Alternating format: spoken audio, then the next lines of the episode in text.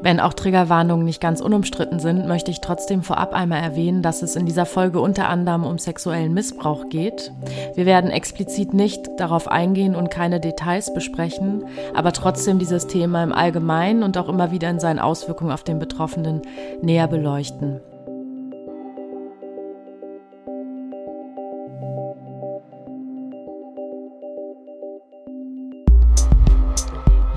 Herzliches Hallo nochmal zu Karma Chameleon. Für die neue Folge habe ich mich mit Florian unterhalten. Florian übt Ashtanga-Yoga und ist auch in diesem Kontext schon nach Indien, nach Mysore gereist und erzählt in dieser Folge von seinen Erfahrungen, die er dort gemacht hat. Und wir fragen uns immer wieder an verschiedenen Stellen und auch nicht nur über Ashtanga-Yoga. Gibt es eigentlich einen Kult um Yoga oder gibt es vielleicht einen Kult im Yoga? Äh, sei gespannt, was wir dabei so herausgefunden haben und ich wünsche dir ganz viel Spaß. Flo. Lea. Ich fange ja immer so an mit dem Podcast, dass ich die Person, die ich interviewe oder mit der ich ein Gespräch führe, erstmal frage, wer sie überhaupt ist und was sie tut. Und das in der Art und Weise, als ob sie das einem Kind erklären würde. Damit ein Kind das versteht, nehme ich mir jetzt einen Teil dessen, was ich tue, raus. Und zwar manchmal habe ich das Gefühl, ich verliere die Kontrolle über meinen Körper. Zum Beispiel, wenn ich so irgendwie stolper oder mir irgendwo den Fuß anstoße oder irgendwie ausrutsche oder so, dass ich gar nicht so genau weiß, wo ich eigentlich gerade bin und wie, wo meine Füße gerade so stehen. Und damit mir das nicht passiert, übe ich regelmäßig still sitzen und auch still stehen in verschiedenen Positionen. Und das ist Yoga. Das mache ich regelmäßig. Und das mache ich, also mache ich für mich alleine, fast jeden Tag. Und das unterrichte ich aber auch in einer freien Yogastunde. Da können alle kommen. Kannst du auch kommen. Und dann machen wir das zusammen. Und ich zeige dir, wie das geht. Oder ich zeige dir, wie wir das dort machen. Nicht, wie das geht, weil es gibt noch mehr Varianten, wie das geht.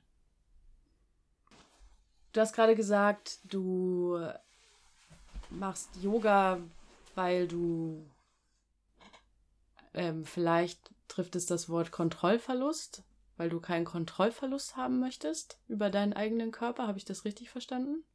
Ja.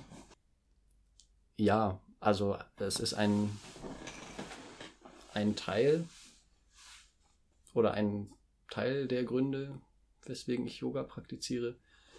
Vielleicht auch einfach einer der Gründe, die man am besten irgendwie einem Kind oder auch grundsätzlich anderen Menschen, die jetzt gar nicht so wissen, was Yoga eigentlich ist, die vielleicht irgendwie ganz gut verständlich sind, wenn man so bei Körper, Körpergeschichten erstmal anfängt. Und ja, also ich merke das auch körperlich Kontrollverlust, wenn ich keinen Sport mache und mit Sport zähle ich jetzt körperlicher Yoga mit dazu. Dann fühlt sich mein Körper einfach nicht gut an. Also ich kriege sehr schnell Schmerzen und ich also das ist die eine Sache, es tu, wird dann irgendwann, tut dann irgendwann weh, aber Dinge funktionieren auch nicht mehr so gut. Also wenn ich dann doch mal schnell laufen gehe, nachdem ich längere Zeit eigentlich gar nicht geübt habe, merke ich, das funktioniert gar nicht mehr. Ich habe entweder keine Kondition oder ich irgendwie äh, trete ich immer falsch auf und mein Knie fängt dann an weh zu tun oder auch manchmal mein Knöchel. Also man verlernt, ich verlerne dann auch irgendwie das, was ich eigentlich gerne tun möchte. So rein körperlich so ein paar Sachen. Und das stört mich. Ich weiß nicht, ob ich von Kontrollverlust sprechen würde, aber wenn ich dann merke, so eigentlich geht das doch und wenn ich mich ein bisschen anstrenge, also ein bisschen übe, dann weiß ich doch, dass es gut funktioniert und daran erinnere ich mich und deswegen übe ich Yoga. Ja, interessant. Ich habe das mental ganz stark, dass wenn ich, wenn ich diese mentale Praxis nicht habe, dann werde ich so unkonzentriert, ist vielleicht auch ein Wort, was für mich passt. Dann passieren mir irgendwie Fehler oder ich werde unfreundlich mhm. oder, oder vielleicht auch zu freundlich. Ne? Also so dann, das ist auch für mich dann wie so eine Übung, eben richtig aufzutreten, aber eben im gedanklichen Sinne. Und kannst du das eigentlich klar trennen, so gedanklich unkontrolliert sein und auch körperlich? Nee, finde ich nämlich auch gar nicht. Sowieso. Ja. ja. Weil natürlich ist es das für mich äh, genauso. Also auch wenn ich einfach nur Sport mache, der jetzt so formal nicht als Yoga betitelt wird, also joggen gehe oder so, auch danach fühle ich mich irgendwie konzentrierter, wacher, mhm. mehr Kontrolle auf irgendeine Art und Weise natürlich auch. Und das habe ich natürlich jetzt dem Kind nicht erklärt, weil ich glaube, da brauche ich dann, mich da mit dem Kind drüber zu unterhalten, habe ich gerade gedacht, ist vielleicht ein bisschen schwieriger, als erstmal beim Stolpern anzufangen oder so. Ich hatte so ein bisschen gedacht, ich kriege vielleicht die Kurve noch zum Thema über irgendwie, ich weiß nicht, vielleicht Kontrollverlust oder so, aber ich glaube, es passt gar nicht so. Also es ist ja auch, also das sind zwei verschiedene Themen und ich will auch gar nicht das mit deiner Praxis in Verbindung bringen. Deswegen mache ich jetzt auch einen Cut. okay. Also ich hatte dich ja gefragt, ob du Lust hast, dich mit mir über Yoga und Kult zu unterhalten. Mhm. Und der Hintergrund ist für mich der, dass du als Ashtanga-Yogi eine Tradition hinter dir stehen hast oder auch nicht, weiß ich nicht genau, die ja sehr ähm, fokussiert ist auf Patavi Joyce und sehr fokussiert ist auf eine bestimmte Übungssequenz, die auch sehr in meiner Wahrnehmung starr geübt wird. Und, äh, und dazu kommt dann noch, dass du auch schon einmal äh, oder dass ich weiß, dass du dich auch damit beschäftigt hast. Mhm. Mm, also, dass du dich einmal mit Ashtanga-Yoga sehr, sehr viel auseinandergesetzt hast, aber eben auch mit dem, ähm, wann ist das eigentlich, ähm, wann wurde das besprochen? Also mit den also Missbrauchsvorwürfen an das, Patabi Joyce. Das Buch ist 2019 im März rausgekommen, was das quasi größtes noch richtig Großgang gemacht hat. Und halt in den Jahren davor, 18, 17, muss das irgendwie hochgekocht sein. Ich wusste selber davon nichts, bevor mir jemand gesagt hat, hier, dieses Buch ist rausgekommen. Das war dann im März, hat meine, eine meiner Yogalehrerinnen mir das in einem Nebensatz mitgeteilt, weil sie mir irgendwie davon berichtet hat, dass jetzt viele Schulen, die sie kennt, die Bilder von Patabi Joyce halt entfernt. Also in Schulen stehen dann so Bilder. Ähm, ja, und die wurden dann wohl vermehrt weggenommen. Äh, und so habe ich zufällig von diesem Buch mitbekommen. Und ich vermute jetzt, ich habe das leider nicht durchgelesen. Ähm, habe das natürlich immer noch vor. Aber ich glaube, dass das so in den Jahren davor passiert sein muss. Ja. Ähm, ich würde noch mal einen Schritt zurückgehen, weil wir sind ähm, jetzt bei dem Thema und haben das, oder ich habe das noch nicht so richtig benannt. Also es geht gerade darum, dass äh, Patabi Joyce vorgeworfen wird, sich an Frauen ja, vergangen zu haben, Frauen sexuell belästigt zu haben. Und ich habe das Buch auch nicht gelesen. Ich kenne die Interviews von Karen Rain, heißt sie, glaube ich, mhm. mit Matthew Ramsky. Und da ist viel die Rede davon, dass er vor allem durch Adjustments einfach, ja, unangebracht Frauen angefasst hat. Ja. Ich weiß nicht, weißt du irgendwas, was noch in dem Buch steht oder? Ähm, wie gesagt, ich habe das Buch nicht, nicht ganz durchgelesen. Es geht, es ist dort auch die Rede von Digital Assault, wo ich noch nicht weiß, was damit gemeint ist. Aber soweit ich weiß, ist, geht es in der ganzen Geschichte tatsächlich um diese um diese Adjustment oder die Art und Weise, wie Patabi Joyce und wen halt eben auch ähm, adjusted hat oder Hilfestellung gegeben hat in der Yogastunde.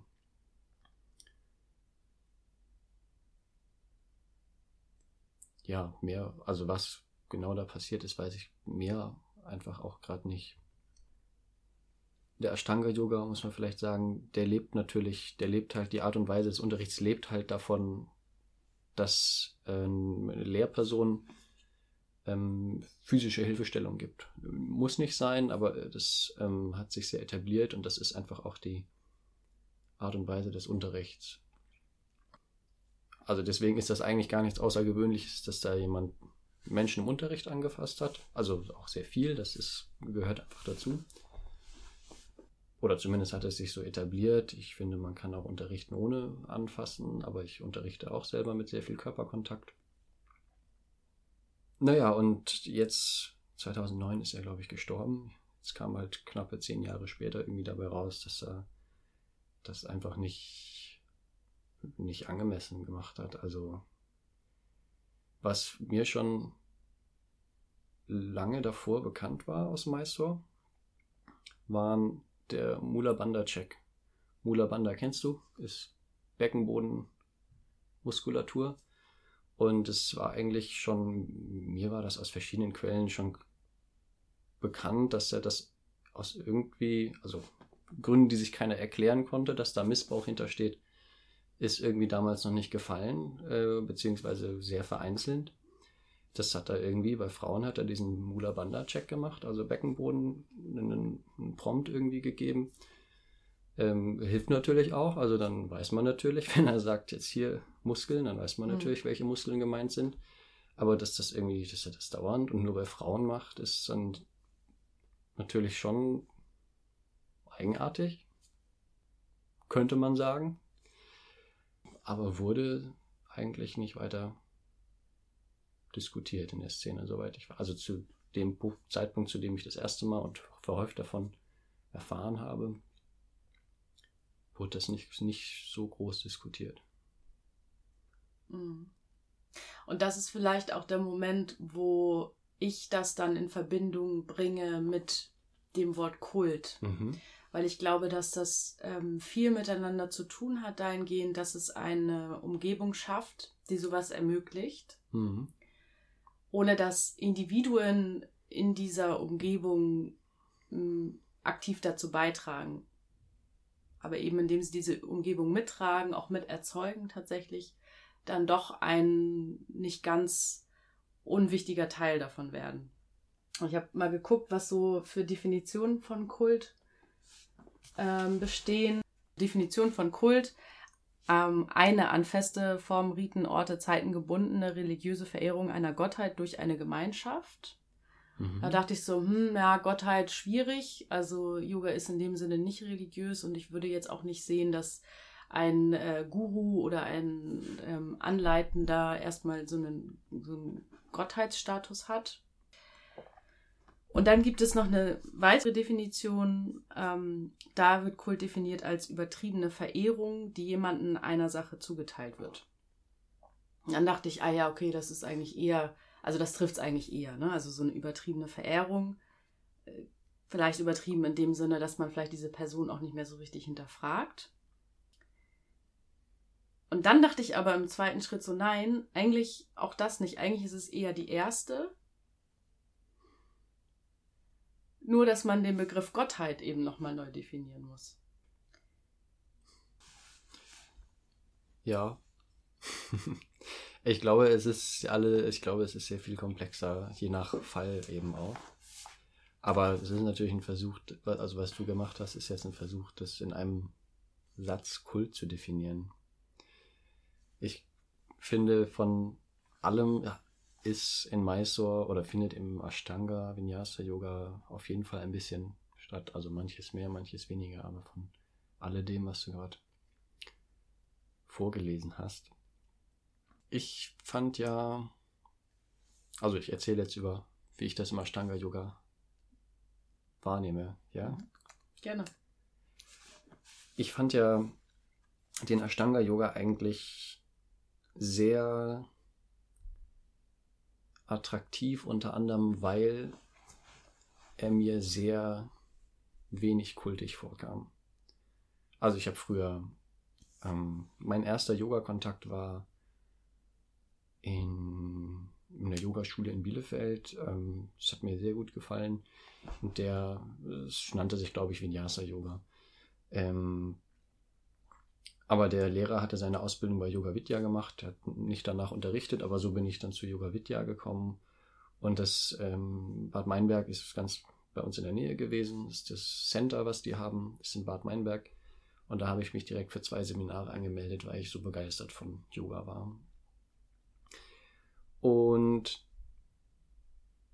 will jetzt nicht viel über Yoga Vidya erzählen. Ich habe das äh, damals sofort als extrem kultig in genau den beiden Formen, die du gerade vorgelesen hast, erlebt äh, und war so ein bisschen geschockt, ist schon irgendwie ein bisschen übertrieben, aber habe dann so gemerkt, okay, ich finde Yoga total toll, aber das ist jetzt hier überhaupt nicht mein, also da bin ich total in der falschen Adresse. Hab immer mal wieder verschiedene Yoga-Richtungen ausprobiert und bin dann am Ende beim Ashtanga Vinyasa Yoga geblieben. Der Unterrichtsstil hat mir einfach gefallen. Also ist bis heute immer noch mein, mein bevorzugte Art und Weise zu unterrichten und auch selber zu praktizieren. Und ich habe auch wenig, also da hingen keine Bilder von irgendwelchen Gurus in den, in den, in den Yogaschulen. Ähm, es wurde jetzt nicht groß irgendwie noch Weihrauch und irgendwelche Mantras, von denen eigentlich keiner weiß, was sie eigentlich bedeuten.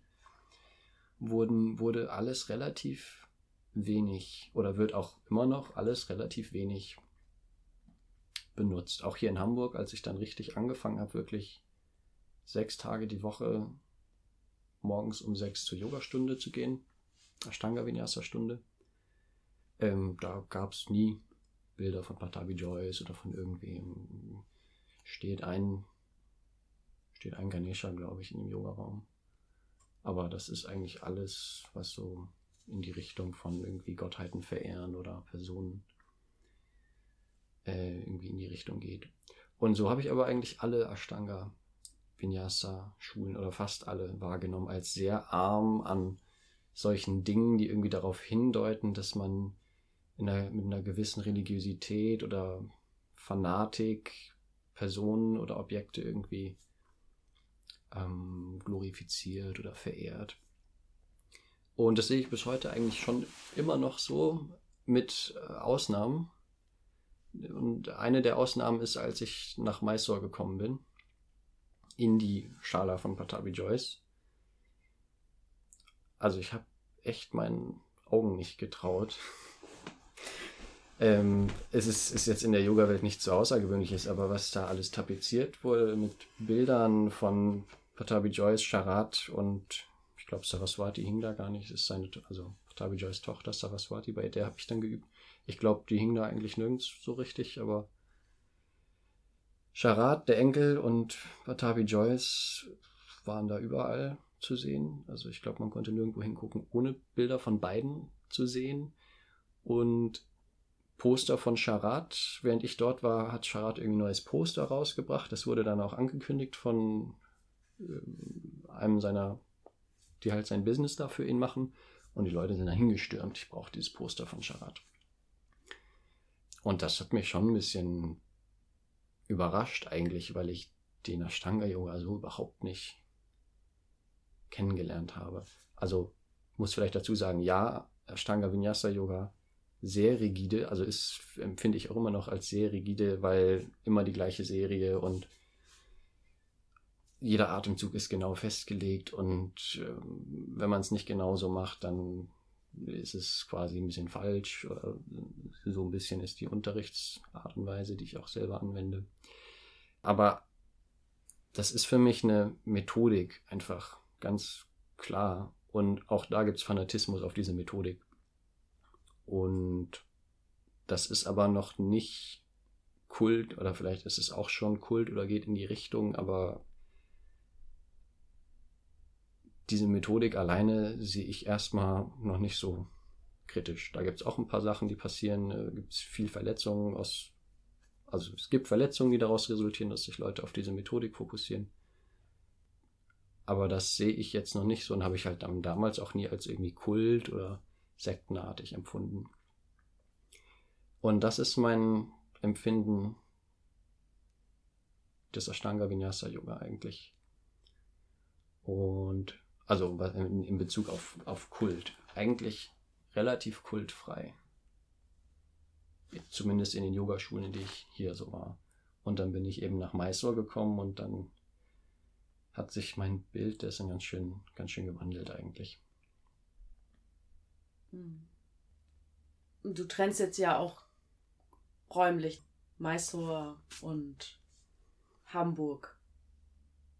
Ja, schon. Das heißt also in Hamburg ist dir das nicht so begegnet und du musstest erst nach Mysore fahren, um das so zu erleben, dass so dieser, das ist ja auch ein Personenkult, ne, um Patabi Joyce und seine Familie. Ja, nee, es ist mir nicht so begegnet. Ähm, wie gesagt, Bilder und so gar nicht. Ab und zu mal ein Bild von Patabi Joyce gesehen oder auch von Krishnamacharya, also seinem Lehrer nochmal. Hängen schon ab und zu mal so rum, aber ich vergleiche jetzt eben zum Beispiel mit Yoga Vidya oder auch anderen Yogaschulen, ähm, wo, na, wie heißen sie? Sehr beliebt auch, Fotos von denen zu zeigen. Ähm, ja, äh, Swami Shivananda zum Beispiel. Genau, also Yoga Vidya ist Shivananda, klar. Mhm. Ich meine jetzt aber hier in New York ähm, Jivamukti Yoga. Mhm. Ähm, in jedem Jivamukti Studio sind unzählig viele Bilder von den beiden GründerInnen. Und naja, dies, das. Sowas finde ich ist im Ashtanga Vinyasa Yoga nicht so, nicht so vorhanden. Zumindest nicht in den Schulen, in denen ich so gewesen bin. Gibt es da irgendeinen Was? Grund für? Also glaubst du, dass es, dass es einfach so ein Zufall ist? Oder ist es auch vielleicht Teil de, der, des Ashtanga-Yoga, eben keine personellen starken Bezüge zu haben? Also die meine, meine, meine direkte Antwort wäre, weiß ich nicht. Ich habe aber schon ein paar Vermutungen, dass es tatsächlich einen Zusammenhang gibt zwischen dieser sehr sturen Didaktik, immer das Gleiche zu üben, ähm, und der sonstigen Beschäftigung mit diesem ganzen, mit dieser ganzen Methodik als Kult oder Gruppe. Weil schon einfach immer das Credo so ist, ja, diese Praxis, diese Serie, sonst nichts und um alles andere musst du dich gar nicht kümmern. Also alles andere, wie zum Beispiel jetzt irgendwie Mantra singen, musst du nicht machen. Oder Ganesha-Statuen aufstellen, aufstellen mhm. musst du nicht machen. Das ist schon in dieser Ashtanga Vinyasa Yoga Didaktik sehe ich das schon als schon auch als Message irgendwie oder ist zumindest bei mir so angekommen so das ist du musst wirklich nur das machen was äh, ich auch gerne mit Leuten diskutiere inwiefern das stimmt. Du musst wirklich nur diese eine Serie machen und alles andere ist völlig egal. Und das hat bei mir natürlich, ja, hat schon bewirkt, dass ich mich irgendwie um so Gedanken wie, keine Ahnung, muss ich da jetzt noch ein Mantra singen oder sollte ich ein Bild von Patabi Joyce aufhängen oder sollte das nicht in jeder Yogaschule hängen oder so, ähm, dass das irgendwie, irgendwie diese Mentalität einfach gar nicht so rübergebracht hat. Hm. Ich mag das Wort Methode im Zusammenhang mit Yoga sehr gerne, mhm. weil es auch depersonalisiert. Also es ist dann eben nicht mehr unbedingt das von äh, Guru XY, Lehrerin XY gegründete Yoga. Mhm. Einige Yoga-Stile heißen ja sogar nach ihrem Begründer oder ihrer Begründerin.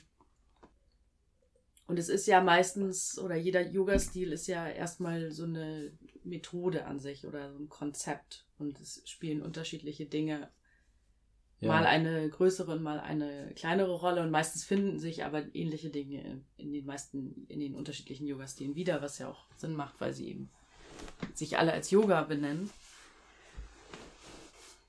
Und da würde ich dir zustimmen, ne? Da ist eigentlich Ashtanga-Yoga eher ein Stil, der sich über ja einfach körperliche Praxis, also heißt Atmung zusammen mit Bewegung definiert. Und da würde mich auch mal interessieren, weil das ja auch nochmal vielleicht zurück zu den Definitionen. Kult als die übertriebene Verehrung auch einer Sache, mhm. vielleicht ja auch einer Methode, ja dann schon, also ich stelle mir dann schon manchmal beim Ashtanga-Yoga die Frage, muss es denn so sein, dass es, ne, also so auch diese Idee, keine Props, keine, keine Hilfsmittel zu benutzen, es muss immer die gleiche Serie sein und so weiter und so fort. Also das ist etwas, was das entspricht mir überhaupt nicht. Mhm. Ich kann so auch nicht üben, mein Körper tut es auch nicht gut. Ist das nicht, also du hast es ja schon angedeutet eigentlich, ne? Ist das nicht auch eine Art von Kult? Ja, absolut. Also ja, du hast recht. Diese Methodik als Sache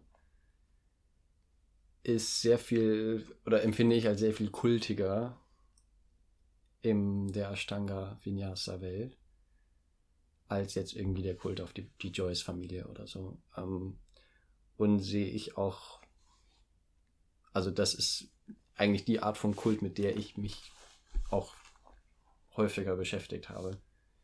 Weil zum Beispiel so entstehen viele Verletzungen, wenn unterrichtet wird, es gibt diese Serie und genau so muss es gemacht werden. Zumindest behaupte ich, dass dadurch einige Verletzungen zustande gekommen sind, also auch an mir selber. Ich habe mich zweimal verletzt im Yoga. Es gibt auch noch so ein paar Kleinigkeiten innerhalb dieser Methode, die mit der Methode eigentlich gar nichts zu tun haben, aber trotzdem unglaublich viele Leute tun. Äh, das ist zum Beispiel, dass an Mondtagen wird ja nicht geübt Ashtanga Vinyasa Yoga. Mondtage, nicht Montage, sondern Mondtage, Vollmond und Neumond. Und die Begründung ist irgendwas Esoterisches, weil dann ist Wasser im Körper dies, das. Eigentlich haben mir viele Leute bescheinigt, dass das Unsinn ist, also dass das die biologische Erklärung Unsinn ist. Aber Patabi Joyce hat es so gemacht und ähm, deswegen tragen das viele Yoga-Studios auch weiter. Das ist natürlich, das ist natürlich auch ein Kult und der, der überhaupt nicht mehr zu dieser Methode zählt also für, mich keine Essenz mehr aus dieser Methode ist und dann natürlich da verehrt wird. Was war deine Frage? Ob diese Methodik nicht auch ein Objekt ist, mhm. was kulthaft verehrt wird? Ja, ja und nein. Also auch da habe ich schon früh eigentlich das Gefühl gehabt, es gibt schon eigentlich einen Großteil der LehrerInnen, die ich früher hatte oder auch jetzt kenne, die dann so gesagt haben, okay, ähm, scheinbar kannst du die Position, also passt dir die Position nicht so, dann mach doch einfach das und das. So ist nicht in der Serie, aber ist auch egal.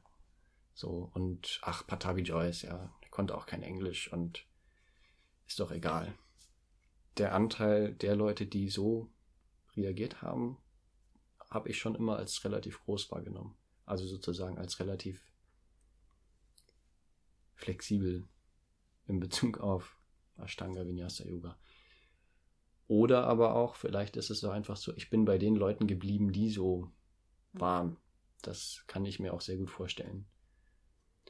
Also ich habe auch sehr rigide Leute kennengelernt da. Gerade in Mysore, aber auch hier in Deutschland, die dann gesagt haben, ja, nee, wenn du Navasana nicht kannst, dann wird nicht weiter geübt. Dann wird nur bis dahin geübt ja, auf jeden Fall eine Verehrung der Methode. Denke ich. Du hast doch eine Vinyasa-Ausbildung gemacht, mhm. oder? Von einem Ashtangi. Von einem Ashtanga-Yoga-Lehrer, der keinen Bock mehr auf die der Methodik Der sich verletzt hatte. hat. Aha.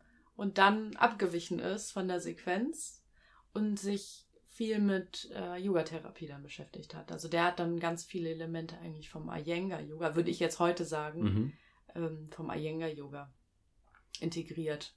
Und er hat es aber, ähm, er hat es aber getrennt. Also er hat therapeutisches Yoga und er hat auch Ashtanga-Yoga noch unterrichtet. Uns. Also wenn wir Praxis hatten, hat, äh, gab es dann morgens gab's Ashtanga-Yoga oder Vinyasa-Yoga im Wechsel und dann gab es nachmittags ähm, therapeutisches Yoga und das war dann schon auch eine Kombination aus Theorie und Praxis, weil man natürlich nochmal anders auch guckt auf Körper und auf Anatomie.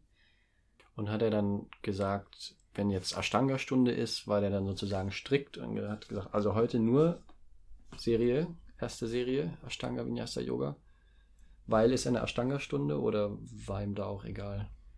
Mm, also egal würde ich sagen, war ihm ganz wenig. Also hm. er war, er war in seinem Unterrichten sehr strikt und er war auch in dem, wie er es haben wollte, sehr strikt. Mhm. Aber er hat zugelassen, dass wir Props benutzen. Er hat zugelassen in, also in kleinem Umfang, dass wir ähm, Übungen nicht ganz mitmachen. aber ja, doch, also er war schon, schon, hat schon diese Methode auf jeden Fall so umgesetzt. Okay. Wobei ich auch gar nicht, jetzt im Nachhinein auch gar nicht so sicher bin, ob das nicht auch eine ähm, Show war. eine Show für die, für diese Sequenz oder? Ja, für die Sequenz und er hat dann eben auch viel mitgemacht, weil, ähm, und das, das ist ja auch in dem Sinne gut, weil es gibt ja auch viele Haltungen, die kannst du nicht einfach mal so. Ja. Und die hat er dann eben mitgeturnt und ja, auch einfach war dann auch so ein bisschen auch dann dadurch auch im Mittelpunkt und ja. Jetzt weiß ich nicht, weiß ich gar nicht, wo wir aufgehört hatten vor der Pause. Du hattest mich zu meiner Ausbildung gefragt, weil ich ja auch bei einem Ashtanga gelernt habe. Da ist mir übrigens noch eingefallen, dass ähm, der hat sich jetzt auch im Nachhinein umbenannt zu dem Stil Power Yoga. Also der nennt das jetzt Power Yoga, was er macht. Was vorher Ashtanga Vinyasa Yoga hieß? Ja, genau. Okay ich habe mich da lange irgendwie auch dran abgearbeitet und habe mich dann auch so teilweise geärgert, dass dann mein Ausbilder dann irgendwie nochmal eine neue Schule gegründet hat und dann nochmal irgendwie sich so ein anderes Label gegeben hat. Und dann irgendwann habe ich mir aber auch gedacht, ist das irgendwie mir, glaube ich, auch einfach inzwischen egal. Aber Power Yoga ist ja jetzt nichts Neues, oder? Oder nee. meinst du das damit? Also Power Yoga, also verbinde ich jetzt mit dem Namen Brian Cast der das ja wohl irgendwie in LA da gegründet hat. Das wusste ich nicht, dass also. es da so ein, so einen Urheber gibt, quasi. Genau, aber ich weiß halt genau, deswegen verbinde ich das vielleicht auch nur damit und vielleicht ist das auch einfach, also vielleicht ist das auch gar nicht so ein, so ein in sich geschlossener Stil oder in sich geschlossener Begriff, weiß ich nicht genau. Kann mir das schon sehr gut vorstellen, dass da ein, ja, dass da so ein Urheber gibt. Power Yoga, Label. Ja. Kam gut an. Ja. Also ich glaube schon, dass viele das, viele das so definieren, auf jeden Fall. Ähm, wobei mir auch inzwischen nicht mehr so ganz klar ist, was jetzt eigentlich was ist. Und selbst, also auch Vinyasa hat ja auch verschiedene Definitionen und jeder erzählt ja auch irgendwie oder für jeden bedeutet das auch was anderes. Und wie gesagt, deshalb, mhm. da habe ich mich so lange mit beschäftigt, weil ich auch jemand bin, der analytisch ist und, und den ist auch dann, der will, also ich will das dann auch immer genau wissen. Was, was meinen die Menschen denn jetzt eigentlich damit oder was meine ich vielleicht auch damit, wenn ich das sage? Und dann ist mir aber auch echt aufgefallen, dass vielleicht auch in dem Zusammenhang mit dem, äh, was wir schon äh, besprochen haben, dass diese Frage nach Dogma und Methode für mich irgendwie weniger wichtiger wurde dahingehend, dass ich mir eher angucke, was, was ist etwas, was ich daraus ziehen kann für mich und mhm. nicht und nicht irgendwie so man unterstellt ja immer, wenn man dann sich so auch so eine, so eine Methode so hingibt, dass das irgendwie alles in sich geschlossen ist und es hat alles so für sich seinen Sinn und sicherlich macht auch vieles Sinn und es ist auch vieles irgendwie, also vieles aufeinander bezogen. Und dann muss aber trotzdem ich da irgendwie noch reinpassen und dann nehme ich mir halt lieber auch Sachen und für mich und habe dann meinen eigenen Stil sozusagen. Mhm. Ich glaube, so geht es gerade ganz vielen merke ich so. Es gibt ja auch immer mehr Yoga-Stile, die entstehen und die irgendwie auch dann auch einen ganz tollen Namen haben und dann werden die auch geschützt und so weiter und so fort. So meine ich das aber gar nicht. Also ich meine gar nicht damit, dass ich jetzt damit dann irgendwie rumgehen muss und erzählen muss, was ich da Tolles erfahren habe, sondern eher im Sinne von, was nehme ich mir eigentlich mit, beziehungsweise so, was, was kaufe ich auch ab. Also so, mhm. ich überprüfe das dann und äh, interessiere mich auch erstmal ganz offen dafür und dann aber ab einem gewissen Moment ist mir, da ist dann dieser Mensch oder die, dieser Name auch eigentlich egal. Ja, verstehe. Weil ich halt auch denke, dass, ach, das, also diese ganze Geschichte von Yoga, die ist so komplex und da gibt es so viele Sachen, so viele Ungereimtheiten. Da gibt es auch Dinge, die ich kritisiere oder die man vielleicht damals gar nicht so kritisiert hätte, die man aber aus heutiger Sicht kritisieren kann und so weiter und so fort. Mhm. Ähm, und vielleicht ist es ein bisschen auch so eine einfache Position zu sagen, da lohnt es sich nicht dogmatisch zu sein. Aber das ist ja auch so ein bisschen auch meine Mission, ne? also das rauszufinden und das auch so zu erörtern. Ja, genau, darum geht es mir ja auch. Es freut mich, dass du genau das gerade sagst, weil das war auch gerade mein Gedanke, dass Yoga als Ganzes, also. Warte mal ganz kurz, ich habe deinen Boden total nass gemacht. Nee, das war ich, Ach so. als ich das eingeschenkt habe. Das macht aber, also wenn es dich nicht stört, würde Nee, ich das so lassen. das finde ich okay. Ich war, ich war zu viel in neu gebauten Wohnungen in der letzten Zeit. Die Ähm. neue Mitte Altona. okay, ja, was war dein Gedanke? Mein Gedanke war, dass Yoga als Ganzes, also alles, was wir heute oder fast alles, was wir heute als Yoga verkaufen und kaufen oder auch einfach nur ohne zu kaufen, ohne zu bezahlen bekommen, ob das nicht auch schon eine Art von Kult ist oder zumindest von ähm, ja, Verpackung, die wir einer Sache geben, damit sie irgendwie schön dasteht, die aber überhaupt nichts mit der Realität zu tun hat. Ähm, hast du hast du Yoga Body gelesen Nee. von Mark Singleton? Okay. Ist eine wissenschaftliche Arbeit. Ähm, also es geht überhaupt nicht um Anatomie oder irgendwie sowas. Es geht darum, ich versuche mal die These richtig zu treffen. Es geht darum zu belegen, äh, dass Yoga, also was früher mal Yoga war, das und früher ist vor ungefähr 1900 oder 1850 bis zu dem, was heute Yoga ist, dass es da keinen kontinu kontinuierlichen ja, Strang gibt, äh, sondern dass es völlig hin und her gesprungen ist, was eigentlich als Yoga bezeichnet wurde. Also die, das, was in den, sagen wir im 19. Jahrhundert Yoga eine Yoga-Tradition war, ist nicht der Vorläufer von dem, was heute eine Yoga-Tradition ist. Natürlich gibt es Ausnahmen, aber das bezieht sich vor allen Dingen auf die Art und Weise, wie heute körperlicher Yoga praktiziert wird. Auch auf ein paar andere Dinge. Ähm naja, aber lange Rede kurz, unter anderem ist das Resultat, dass sowohl in Indien, aber auch ganz besonders hier halt dann paar Fitnessübungen als Yoga verkauft wurden, weil sich das in Indien besser verkauft hat, weil es eben dann was Indisches war. Also im Kampf, Unabhängigkeitskampf war das unglaublich wichtig für die Leute. Hier hört sich natürlich auch besser an, wenn du jetzt, oder für eine bestimmte Zielgruppe hört sich einfach besser an, wenn du sagst, wir machen hier Yoga, ist 2000 Jahre alt, das hat schon vielen Leuten geholfen. Ähm, Also ich hatte ja gerade den Gedanken, dass äh, der ganze Yoga, äh, also alles, was wir heute als Yoga haben, ja auch schon eine Art von Kult als insgesamt ist. Also jetzt ohne spezifische Stile oder Richtungen. Der ganze Yoga, das ganze Yoga-Angebot an sich ist ja nicht das, für das es verkauft wird. Also es ist ja es ist ja nicht vor 3000 Jahren ein Buch vom Himmel gefallen, da stand Yoga drauf und so wird es gemacht und so wird es heute noch gemacht und es hat ohne Ausnahme allen Menschen geholfen.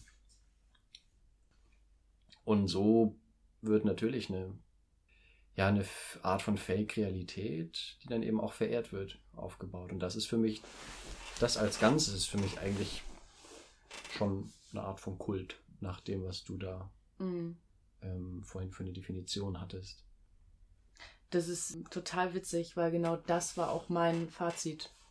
Also Ja. ich habe mich dann gefragt, nochmal so ganz, so ganz neu und ganz ehrlich versucht zu fragen, was hat das eigentlich mit Yoga zu tun, dieses, diese Definition, die ich da gelesen habe, diesen Kult. Und dann war ich zuerst eben genau bei diesem Punkt, den wir als erstes besprochen haben, eben diesen Personenkult und auch dieses ja, und das ist irgendwie etwas, das sind ganz besondere Übungen. Bei Mantras sagt man, sagen ja auch einige zum Beispiel, das sind heilige Formeln. Mhm. Und ähm, ich will, will das auch gar nicht alles kritisieren. Ich beschreibe gerade nur, wie eben ja schon auch das sehr mystifiziert wird und ähm, eben ja auch, ja, einfach dieses, ne, was auch in dieser Definition steht, sehr feste Formen, sehr feste Riten praktiziert werden. Und dann oder nein, also das ist für mich ein ganz, ganz wichtiger Teilbereich dieser Frage, gibt es Kult im Yoga? Und dann habe ich gemerkt, es gibt aber noch so einen zweiten Kult und ich glaube, das ist der, den du meinst, nämlich ein Kult um Yoga. Also nicht nur ein mhm. Kult im Yoga und vielleicht in einzelnen Traditionen, bei einigen Menschen, in einigen Menschen mehr als in anderen und um andere Menschen mehr als um andere und so weiter und so fort. Ja. Oder auch ortsspezifisch, wie du ja auch gesagt hast, in Bezug auf ähm, Ashtanga, dass es äh, ja auch ganz unterschiedliche äh, Zentren gibt, wo Ashtanga geübt wird. Und dann gibt es aber auch etwas, das sich um sich selber kreist eigentlich. Ne? Also dieses Wort Yoga und das, was wir damit verbinden und die ganzen Assoziationen, die wir damit haben, die aus meiner Sicht auch fast schon so einen Kult ergeben oder zumindest solche Züge haben. Ja, total. Also ich sehe auch absolut beides. Kult um Yoga als Ganzes und in bestimmten, wenn ich jetzt Yoga als Gruppe und Subgruppen zum Beispiel Ashtanga Vinyasa Yoga sehe, als nochmal separaten, separate Art von Kult, die da irgendwie stattfindet. Absolut. Was genau meinst du mit Kult um Ashtanga Vinyasa? Na, dass da Patabi Joyce so, verehrt ja. wird mhm. und die, See, die Methodik auch irgendwie. Mhm. Ähm, oder die Joyce-Familie an sich. Also ich habe auch da Dinge erlebt mit Charat, wie die Leute ihn angehimmelt haben, bevor ihm auf die Füße gefallen sind. Äh, Wenn es den Leuten hilft, ist, ist völlig okay für mich, aber das waren immer auf, wenn, auf, meistens wurde eine Frage gestellt und Charat hat irgendwas völlig zusammenhangslos geantwortet, was ich mir gedacht habe, das kann doch nicht wahr sein, aber hm. der Fakt, dass Charat ihnen eine Frage beantwortet hat, war irgendwie so gut, dass sie dann eben ja, auf die Knie fallen oder anfangen zu weinen oder. Mhm.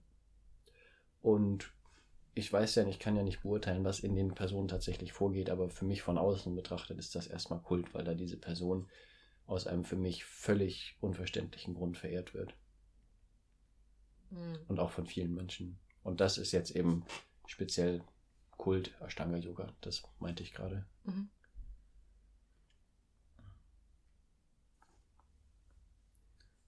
Du hast ja gerade gesagt, du willst das, also für dich ist das in Ordnung, wenn das einigen hilft. Und ich glaube trotzdem, dass es ganz eng mit dem Thema Grenzen wahren, auch zusehen, wenn andere Menschen ihre Grenzen nicht wahren, zu tun hat. Weil es unglaublich destabilisiert, so einen Menschen so zu verehren. Ah, absolut. Also stimme ich dir total zu. Es ist keine, keine Kultur, die ich unterstützen würde, wenn ich sehe, dass da sowas stattfindet, wie es wird eine Frage gestellt, es wird irgendwas random geantwortet und die Leute brechen in Tränen oder Jubel aus. Weil das, das schafft natürlich den Raum auch für Übergriffe im Unterricht, weil das wird dann legitimisiert durch, naja, das, er ist ja der Guru, also es muss ja richtig sein, was er tut. Ach, ich wollte eigentlich das Wort Guru nicht benutzen, habe ich jetzt leider, habe ich jetzt leider getan. Ähm, Warum es, nicht? Hm, es gibt einen schönen Clip, der das sehr gut für mich erklärt, ohne das erklären zu wollen. Äh, irgendwo ein kurzer Videoclip über Stanga Vinyasa Yoga gibt es, glaube ich, auch auf YouTube. Ich hatte mal das auf DVD, eine ganz kurze Doku über Stanga Vinyasa Yoga. Patabi Joyce, aber auch in anderen Yoga-Stilen wird dann ja häufig Guruji genannt. Und dann gibt es einen Abschnitt auf dieser DVD. Ich glaube, es war sogar irgendwie ein Kapitel, was man anwählen konnte. Der nannte sich So und so erklärt das indische Guru-System. Und dieser Abschnitt war ein 5-Sekunden-Clip, in dem da eine Person sagt, Guru heißt Lehrer und G heißt so ein respektvoller Ausdruck. Und mehr Erklärung gibt es. Also das ist die Erklärung des Guru-Systems.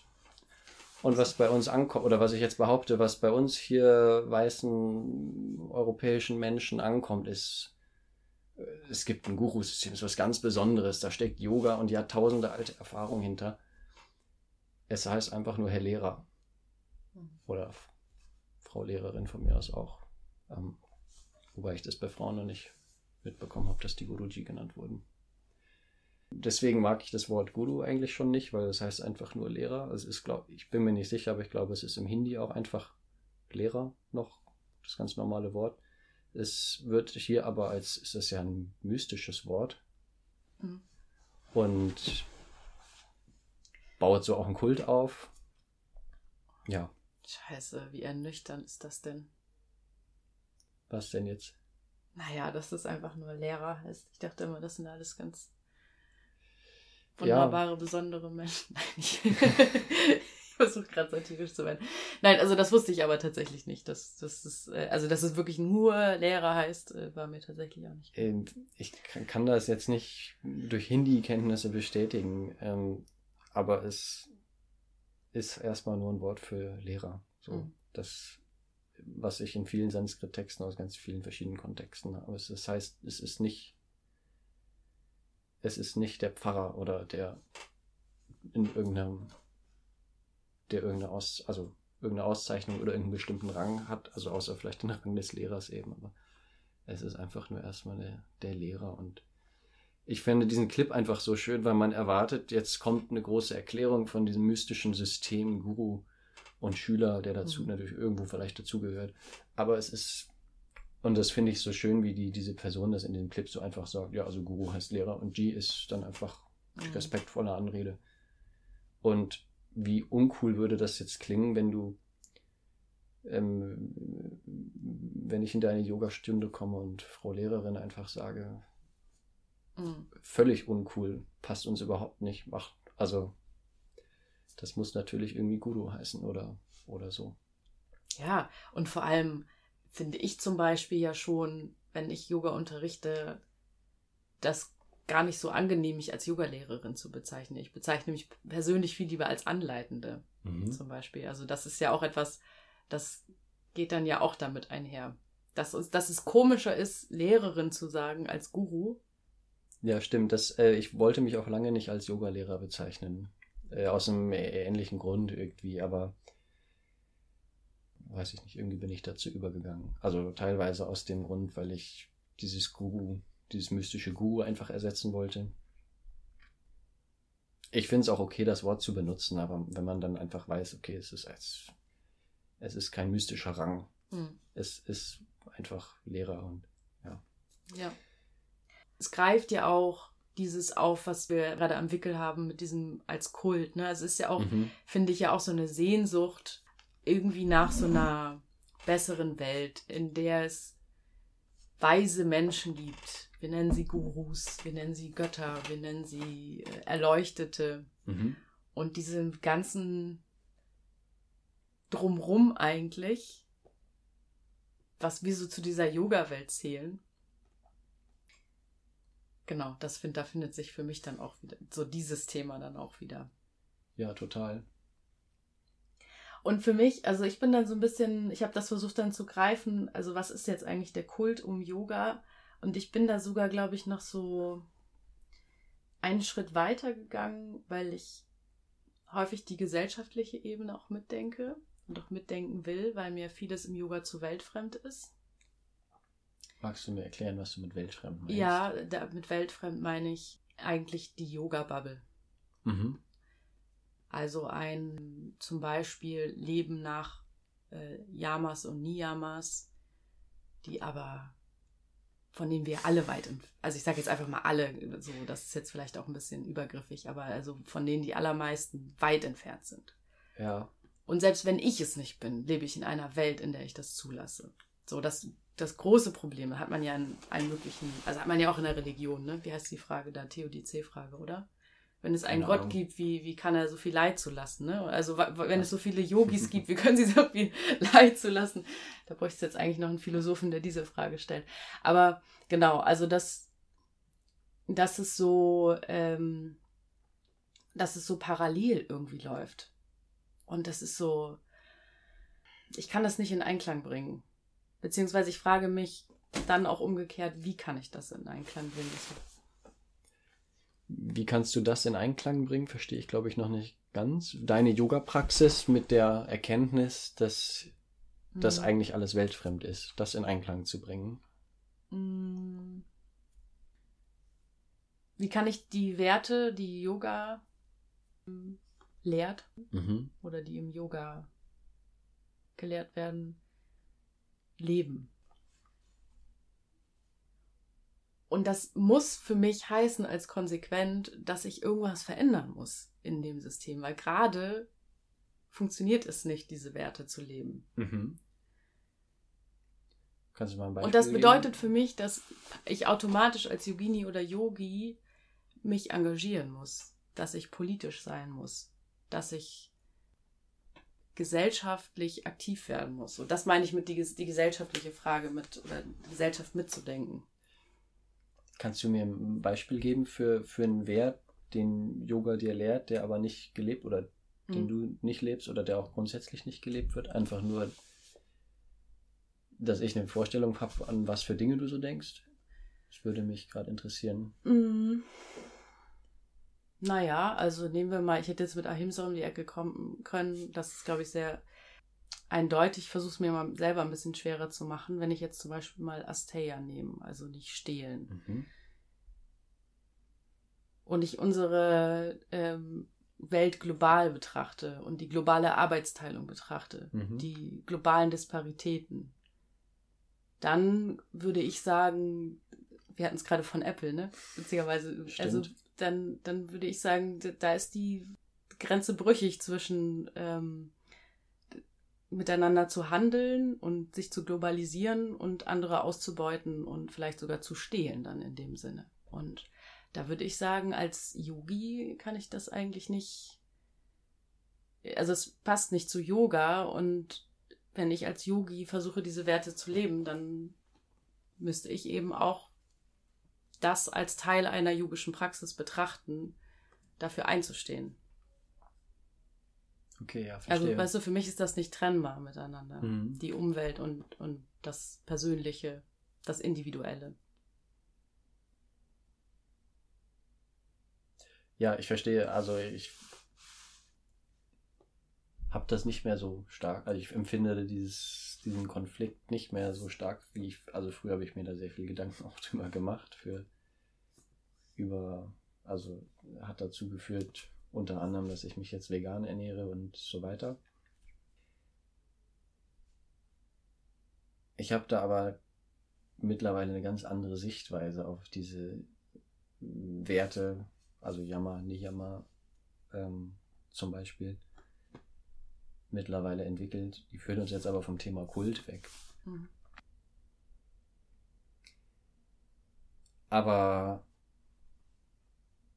ich sehe auf jeden Fall auch, äh, auch dann auch wieder im Zusammenhang mit, mit, mit, mit Kult, dass, dass hier eine Blase aufgebaut wird im einzelnen Yoga-Stilen, aber auch in der Yoga-Welt als Ganzes, in der einfach eine schöne Realität aufgebaut oder vorgegaukelt wird, in der dann gezeigt wird, dass es uns allen gut geht oder wir alle die Möglichkeit haben, dass es uns gut gehen kann und in der auch gezeigt werden kann, innerhalb unserer Bubble ist Ahimsa so gering wie, wie es irgendwie nur sein kann. Hm, also Ahimsa so groß wie möglich, wie es sein kann, meinst du, oder? Äh, Ahimsa, ja. Also nicht Gewalt. Ja. So groß sein kann, wie es nur irgendwie geht. Mhm. Was meiner Meinung nach auch überhaupt nicht erreicht ist in der Yoga-Welt, aber.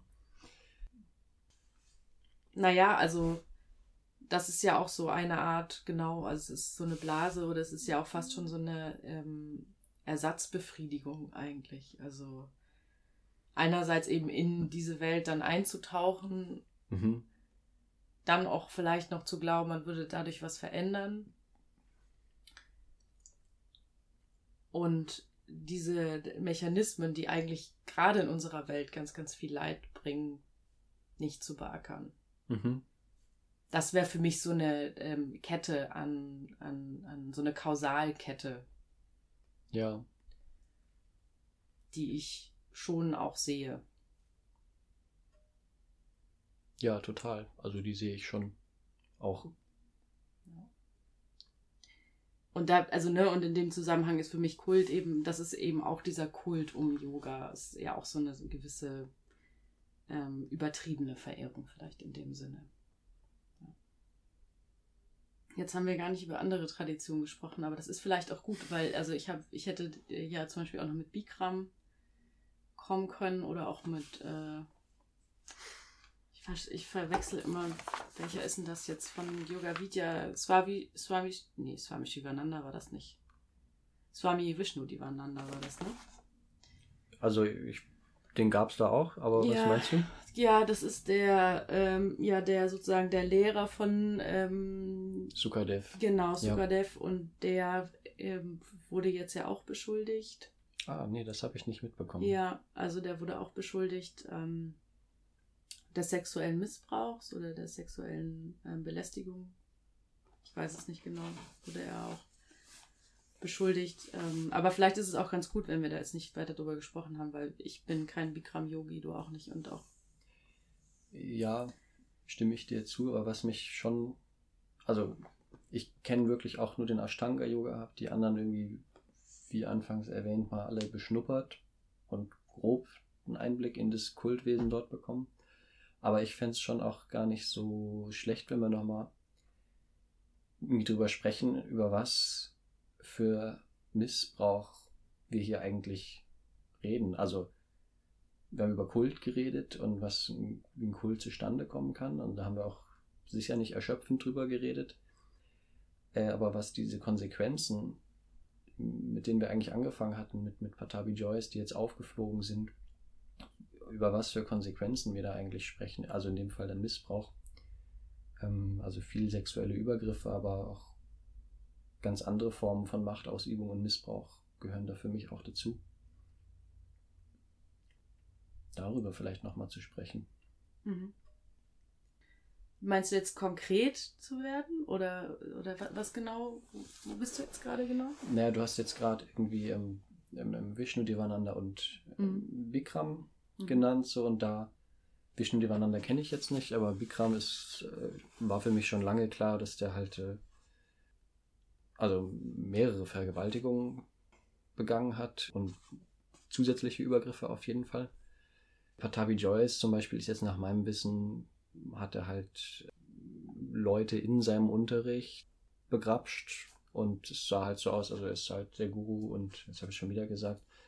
Aber für die Leute war er halt dann eben der, die, die Autoritätsperson und dann wird das alles schon richtig sein. Ähm, und es gab ja Frau, also jetzt bei Patabi Joyce speziell, es gab ja immer Frauen, die sich geäußert haben und die aber nicht gehört wurden.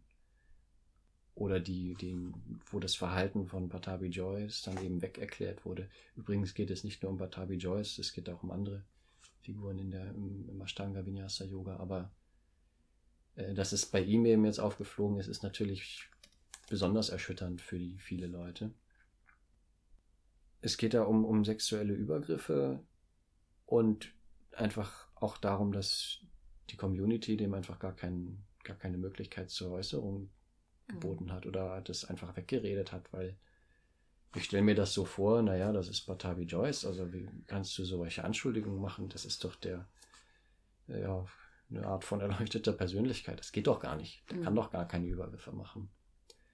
Und das ist ja eine Art von, also bei Batavi Joyce in dem Fall hat dann vielleicht ein Missbrauchvorfall angefangen, stattgefunden. Und das ging dann ja in der Community weiter, wenn man jetzt irgendwie da immer wieder nicht ernst genommen wird. Und so, ja, und so verhält sich ja dann die ganze Gruppierung eigentlich einfach schlecht hm. und trägt das immer weiter das vererbt sich ja, ne? Also diese, diese kollektive Erfahrung, wie, geht, wie wird damit umgegangen bei ja, uns? Ja, total. Ja. Genau. Und ja, was ich irgendwie, es ist, wird dem nicht gerecht, das auf ein, also das will ich auch nicht auf eine, eine Stufe stellen, aber ähm, ich kann diese Erfahrung von sexuellem Missbrauch einfach nicht machen, faktisch, oder nur sehr, sehr unwahrscheinlich.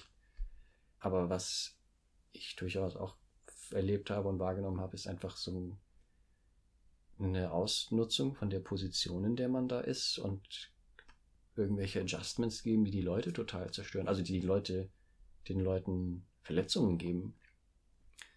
Und auch da, also ich habe von, von den Adjustments dort habe ich einige Schäden mit, mitgenommen und auch da hat die Community halt gesagt, ja, aber das hat schon, also die hat das schon richtig gemacht, die hat da bestimmt ihren Grund. Also mhm.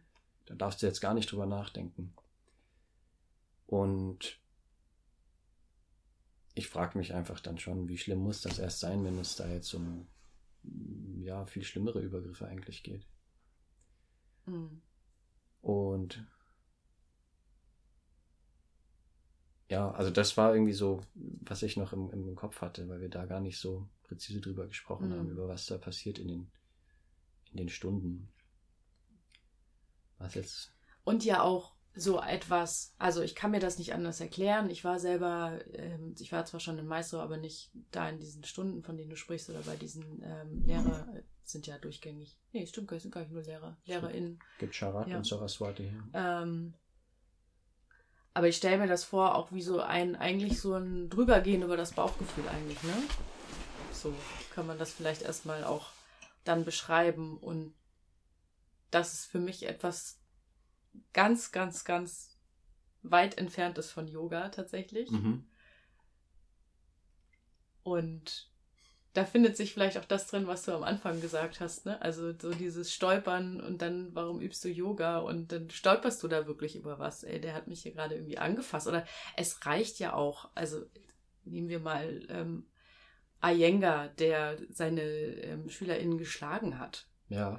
Wenn der das mit mir gemacht hätte, ich weiß nicht, ob ich das zugelassen hätte oder nicht. Eventuell hätte ich es zugelassen, weil es eben, darüber haben wir jetzt ja schon viel gesprochen, weil es, es bestimmte Environment gibt und hm. irgendwie ja auch eine Autorität, die der hat und so weiter.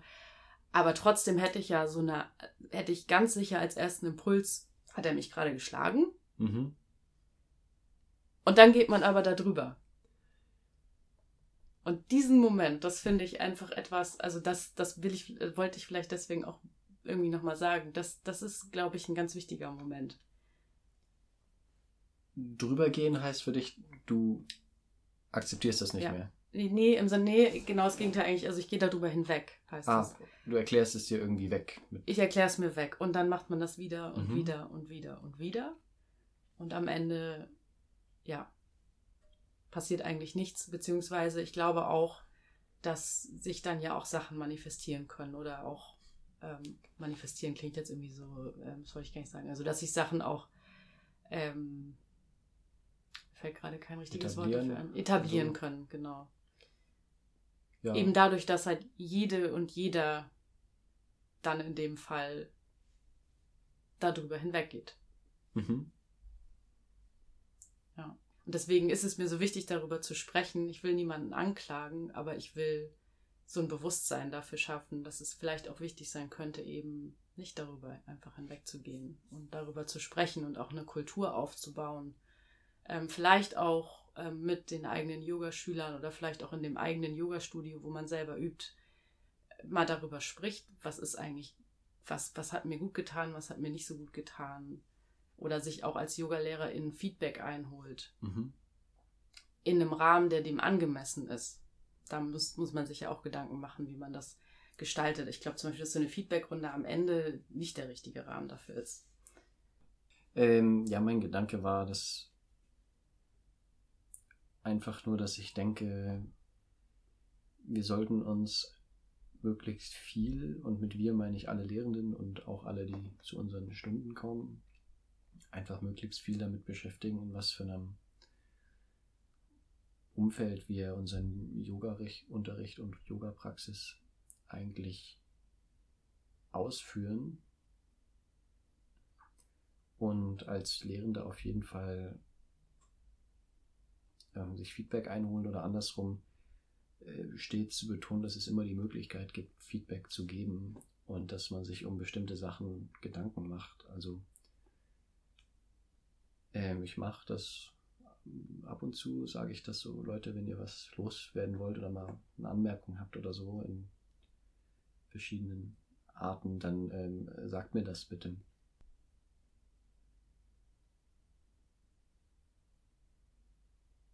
Genau. Also einfach zu zeigen, dass man ähm, offen ist dafür über den Raum, den man als Yogalehrerin oder Anleitende da schafft, dass man, dass das keine Ideologie ist, die man sich da als Anleitende gesetzt hat, die man dann jetzt verfolgen oder die alle SchülerInnen da jetzt verfolgen müssen, sondern dass das ein Raum ist, den man gemeinsam gestalten möchte. Oder zumindest das ist mein Anspruch an der Yogastunde. Ähm, ich habe auch schon meine sehr rigiden Vorstellungen von ne, Ashtanga Vinyasa und so. Aber was in dem Raum eben erlaubt ist und was nicht und was Menschen stört und was nicht, ein Signal zu geben, dass man darüber reden kann. Ich glaube, das ist einfach wichtig. Und vielleicht hört das ja jetzt irgendjemand und dann ermutige ich die Leute auf jeden Fall, wenn irgendwas ist, ähm, zu den Yoga-Lehrenden zu gehen oder wenn das nicht die richtige Ansprechperson ist, zu anderen Menschen zu gehen. Also entweder Leuten aus der Yogastunde oder anderen Yoga-Lehrenden und da nicht aufzuhören, nachzubohren. Mhm. Voll und ich finde auch nicht, also ich möchte auch nicht suggerieren mit dem, was ich sage, dass jetzt äh, hier in Hamburg es eine Kultur gibt, die äh, automatisch sexuellen Missbrauch hervorbringt. Hm. Aber das ist ja auch graduell zu sehen und auch schon Abstufungen davon. Also eine Destabilisierung zum Beispiel von einem Menschen äh, oder ein, ein, ein Yoga-Unterricht, der eher abhängig macht, als dass er unabhängig macht, ist eine Vorstufe davon. Und ja. Ist vielleicht jetzt nicht so, so, so, so, ein starkes Bild wie eine Frau, die sich leider dann so dazu äußern muss und dann irgendwie dazu, ähm, ja, also einfach dazu entscheiden muss, das zu erzählen. Das ist ein, also ich will sagen, das ist so ein starkes Bild, aber es gibt ja auch viel, viel schwächere Bilder, mhm. die, ähm, ja, die eben auch in diesem durch diesen Kult. Also für mich ist das eben immer noch so der Überbegriff davon, die, die eben dann entstehen und die, glaube ich, auch nicht unbedingt, ich weiß nicht, die nicht unbedingt vielleicht gesund sind oder, oder stärkend sind.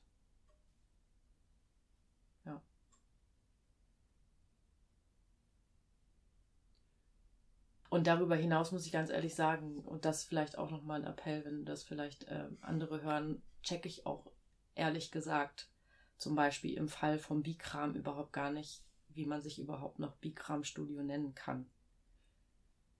Das ist eine ehrlich gemeinte Frage. Das habe ich mich auch gefragt.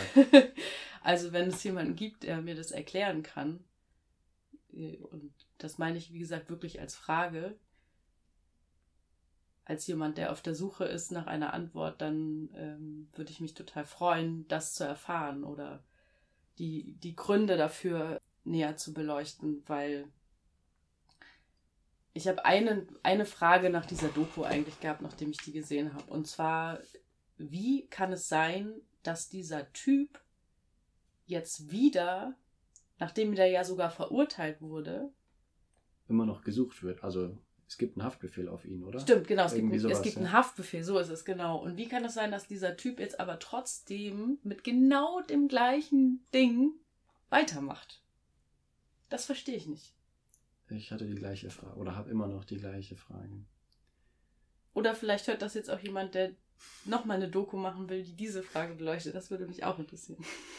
ich habe ein bisschen eine Vermutung, zumindest im, jetzt nicht bei Bikram, aber bei Patabi Joyce ähm, oder Ashtanga Vinyasa Yoga.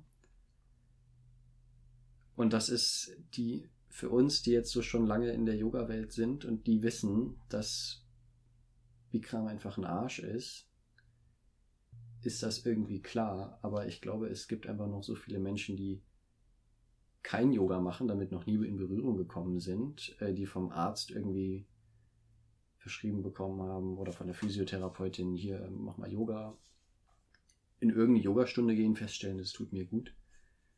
Und da jetzt aber natürlich nicht recherchieren, so ist mein Yogalehrer vielleicht ein Vergewaltiger. ich glaube, da, also Yoga ist immer noch so stark am Wachsen, es kommen so viele neue Leute hinzu. Ähm, ich habe das in Mysore entdeckt. Also die haben, haben vor ein paar Jahren nochmal eine neue, größere Schala gebaut, wo ein paar hundert Leute reingehen. Äh, Schala, Yogaschule. Und ähm, es gab unglaublich viele Leute, die, also das Ashtanga Mysore steht im Lonely Planet als äh, Yoga, besonderer Ort für Yoga halt eben, weil da eben Batavi Joyce sein Institut hatte.